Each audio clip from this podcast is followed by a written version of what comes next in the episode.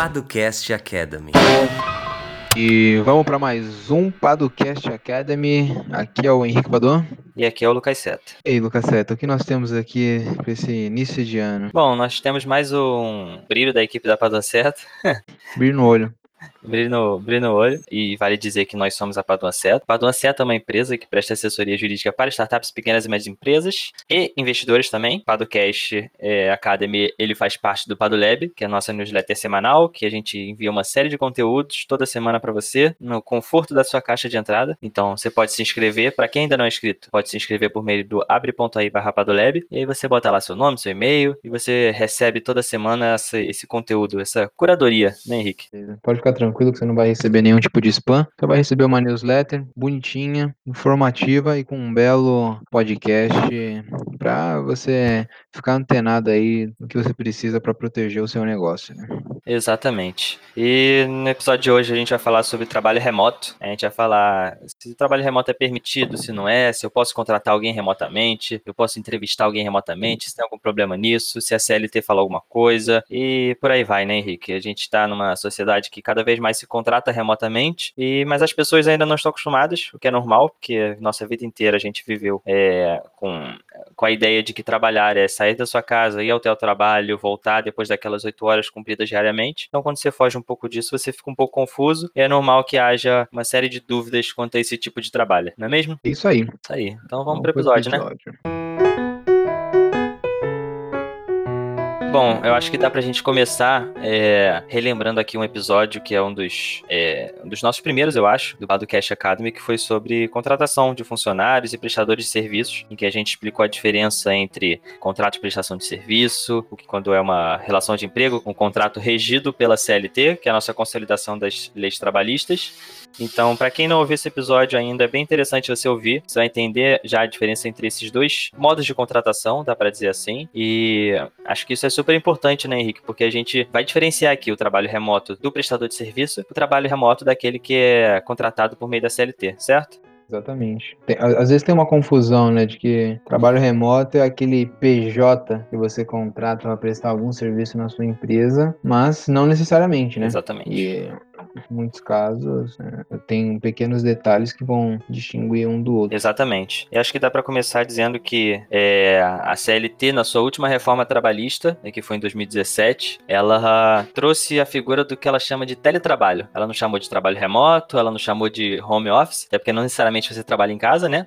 Uhum. Então, ela chamou de teletrabalho, mas que é basicamente o que as pessoas normalmente chamam de trabalho remoto. Acho que seria o mais palpável para o nosso dia a dia, concorda? Sim, total. E assim, e assim, isso já começa a desmistificar, né? Porque se a CLT prevê esse modo de trabalho, significa que você pode sim assinar a carteira de alguém que trabalha remotamente, certo? Algo totalmente regulado, não é algo fora da lei ou então que tem uma incerteza muito grande em relação a isso. Né? Isso, exatamente. Tá na lei. É, para você não achar que você só pode assinar carteira de trabalho quando o cara trabalhar, o cara, o cara ou a cara, né? Isso é coisa de carioca. é, quando a pessoa trabalhar, quando seu colaborador, seu funcionário, seu, enfim, seu prestador de serviço, ele trabalhar na sua sede física, seguindo todas aquelas regrinhas, não necessariamente. A CLT ela prevê esse, esse teletrabalho e ela considera que teletrabalho é quando quando alguém presta serviço preponderantemente fora das dependências do empregador, com a utilização de tecnologias de informação e de comunicação que, por sua natureza, não se constituam como trabalho externo. Então, aqui a gente vê que, primeiro, é preponderantemente. Então, não necessariamente a pessoa, se ela vai uma vez por mês, uma vez por semana na sede da, da sua empresa, da sua startup, não significa que ela deixa de ser é,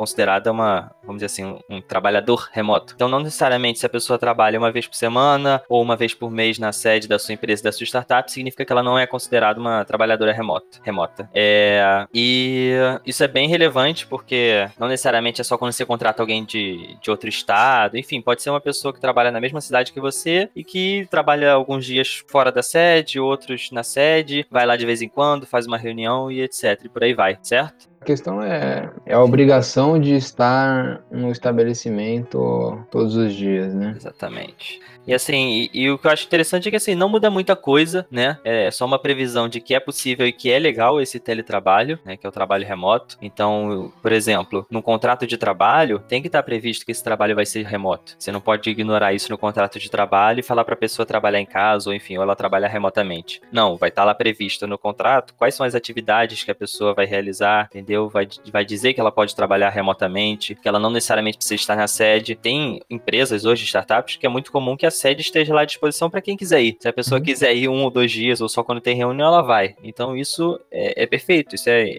se encaixa perfeitamente o teletrabalho nesse tipo de relação, né? Então, assim, é ótimo que as pessoas saibam disso e saibam que podem sim contratar por meio de carteira assinada aqueles que trabalham remotamente. Exatamente. E, e, nessa definição que você disse, a gente tem que pensar naquelas hipóteses de trabalho externo, né? Por exemplo, um, um motoboy da vida. Só porque ele não está nas dependências da empresa, não quer dizer que ele exerça ou desenvolva um trabalho, um teletrabalho, um trabalho remoto. Né? É da natureza da atividade que ele exerce que ele esteja é, externo né, à empresa. Então, Sim. existe uma diferença um pouco sutil aí do que é e do que não é. Né? Teletrabalho, Sim. trabalho remoto e assim vai. Exatamente. Esse trabalho de campo que muita gente faz, né, até engenheiro e tal, isso não é um teletrabalho, né? Pode ser. É, pode ser. Pode ser, mas não necessariamente só porque ele tá isso. tá fora. Exatamente, não é só tá fora das dependências para ser teletrabalho, né? Porque às vezes é inerente à própria atividade. Então, tomando cuidado com isso, e a própria CLT diz que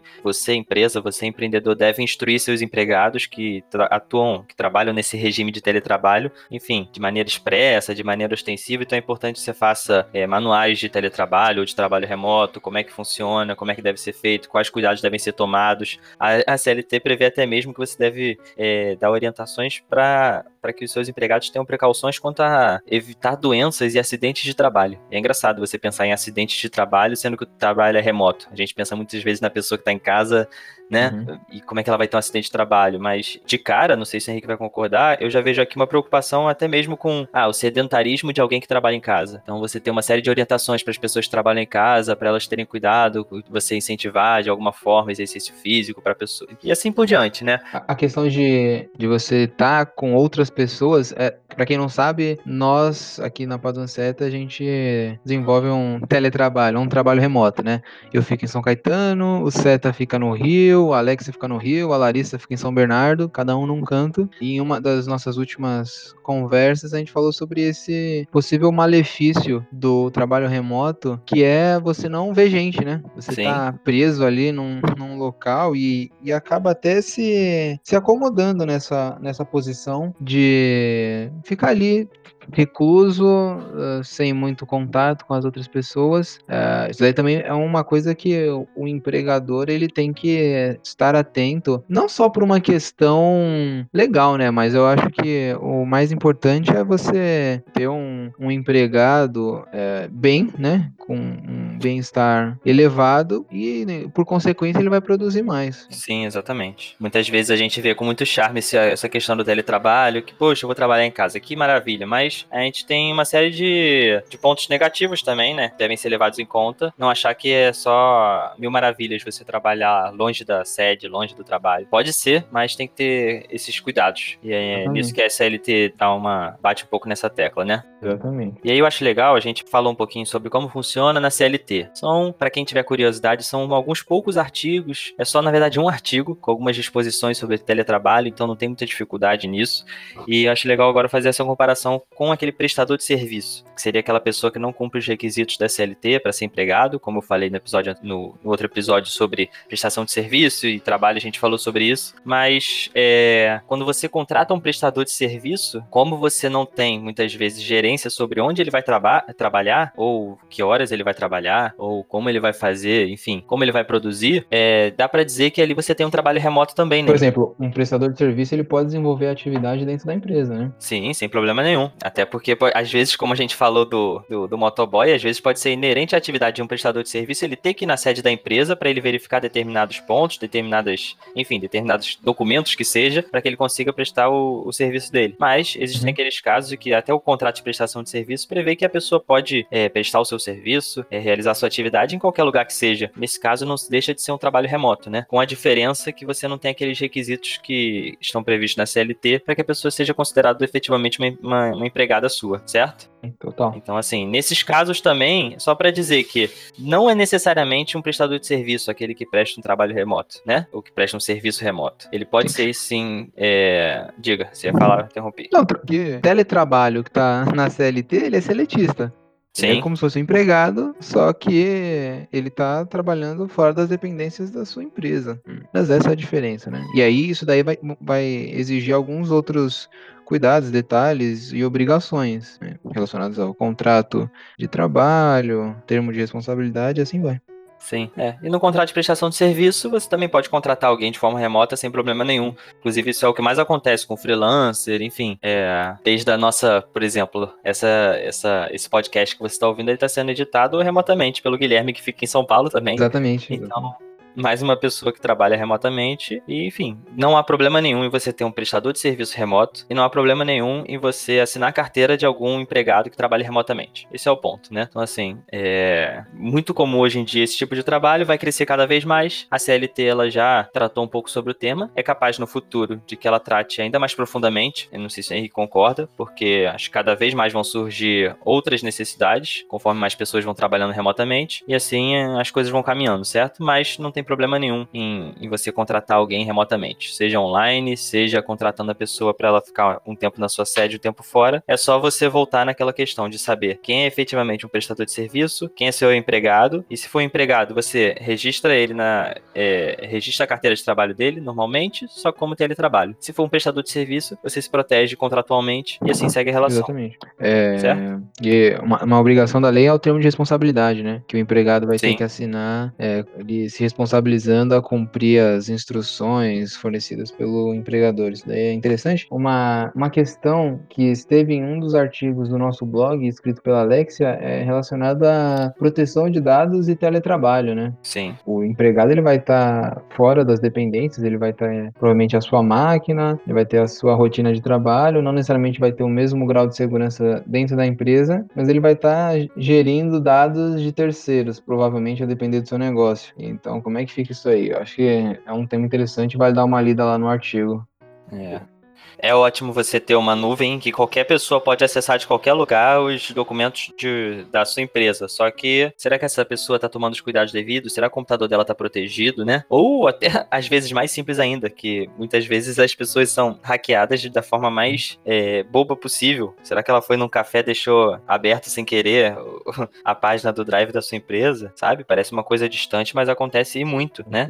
Ela foi num computador público, deixou lá o, o drive dela aberto, o link LinkedIn dela aberto causou um dano à imagem da empresa. Então tudo isso pode e deve ser regulamentado para que a pessoa aceite certas condições, né? Um mínimo de proteção ela tem que ter no computador dela e claro, como provavelmente, a não ser que seja um, talvez um desenvolvedor, um programador ou alguém que entende mais tecnologia, talvez essa pessoa que você esteja contratando não saiba como proteger o computador dela que ela está utilizando para trabalhar. Então é importante que você dê um mínimo de, de instruções para que ela consiga se guiar e, e não ter maiores riscos para o negócio, tá. né? Uma, uma outra questão que tem decisões judiciais e tudo mais é relacionado a, ah, o empregador ele tem que prover internet, a, computador, tem que pagar a luz da pessoa e coisas, é, por exemplo, pagar é, vale refeição vale transporte. Uh, ficam algumas dúvidas, né, que o, o capítulo da CLT não, não diz expressamente, né? Algumas coisas são Exato. contratuais, mas já tem decisões falando que Uh, você só tem que pagar o transporte quando a pessoa tem que se deslocar, senão você não precisa pagar. É, alimentação você não precisa, a não ser nesses casos de deslocamento e, sei lá, a pessoa tem que passar o dia fora. Aí você teria que pagar. Uh, mas, por exemplo, internet tem decisões que diz que você não precisa arcar, empregador, né? Porque é uma coisa uhum. comum que todo mundo tem, né? Assim como a conta de luz e tudo mais. É, mas Sim. esse tipo de coisa pode ser regulada num contrato de trabalho. Então, se você vai firmar um, um contrato de teletrabalho, é importante importante ter um contrato bem ajustadinho, é, tratando dessas questões para não ter nenhum tipo de discussão lá na frente, né? É. é, e é aquilo, né? Essas decisões elas podem ser revertidas, enfim, não tome isso como uma verdade Sim, claro pura e simples, até porque depende da situação, depende de cada um. Enfim, vai que você tá contratando alguém que não tem Wi-Fi em casa. Exatamente, exatamente. Regule isso né? no seu contrato.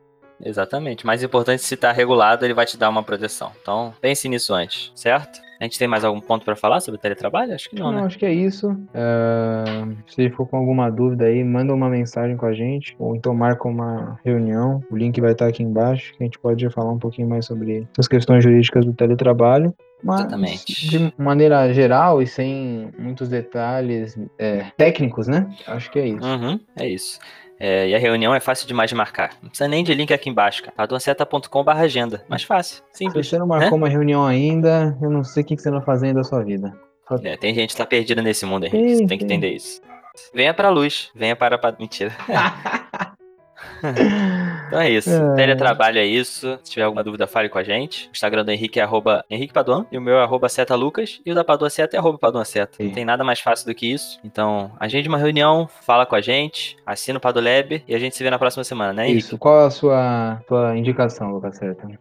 O povo, Cara, o povo clama. Indicação... O povo clama pela indicação. Cara, minha indicação do dia é a seguinte: assistam a série Somebody Feed Phil. Alguém alimente o Phil. Uma série da Netflix, documental, em que esse rapaz, não senhor, se chama Phil Rosenthal. Ele é um inglês comediante inglês, e ele viaja ao redor do mundo inteiro comendo, provando as comidas desse lugar. Então tem episódio na Tailândia, na Índia, é um episódio por cidade. Aí você tem Veneza, é, enfim, você tem Buenos Aires, Nova York, uma série de lugares. E não só ele come no lugar, como ele mostra um pouco sobre a cultura do lugar também. Ele vai da comida, desde a comida mais barata, a comida de rua, ele prova tudo e vai até o restaurante mais chique que você tem aquela gotinha, sabe?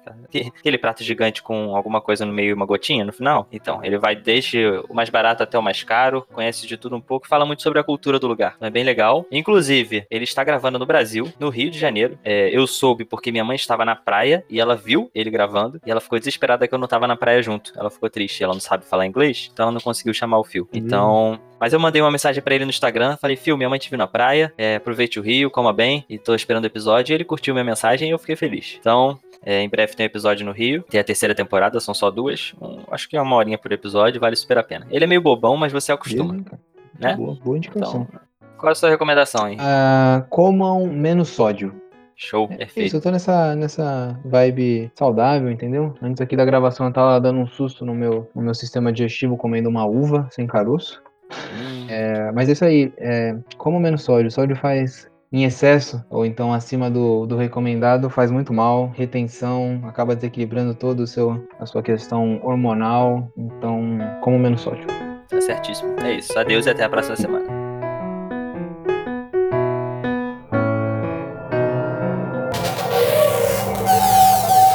Edição Guilherme Gadini.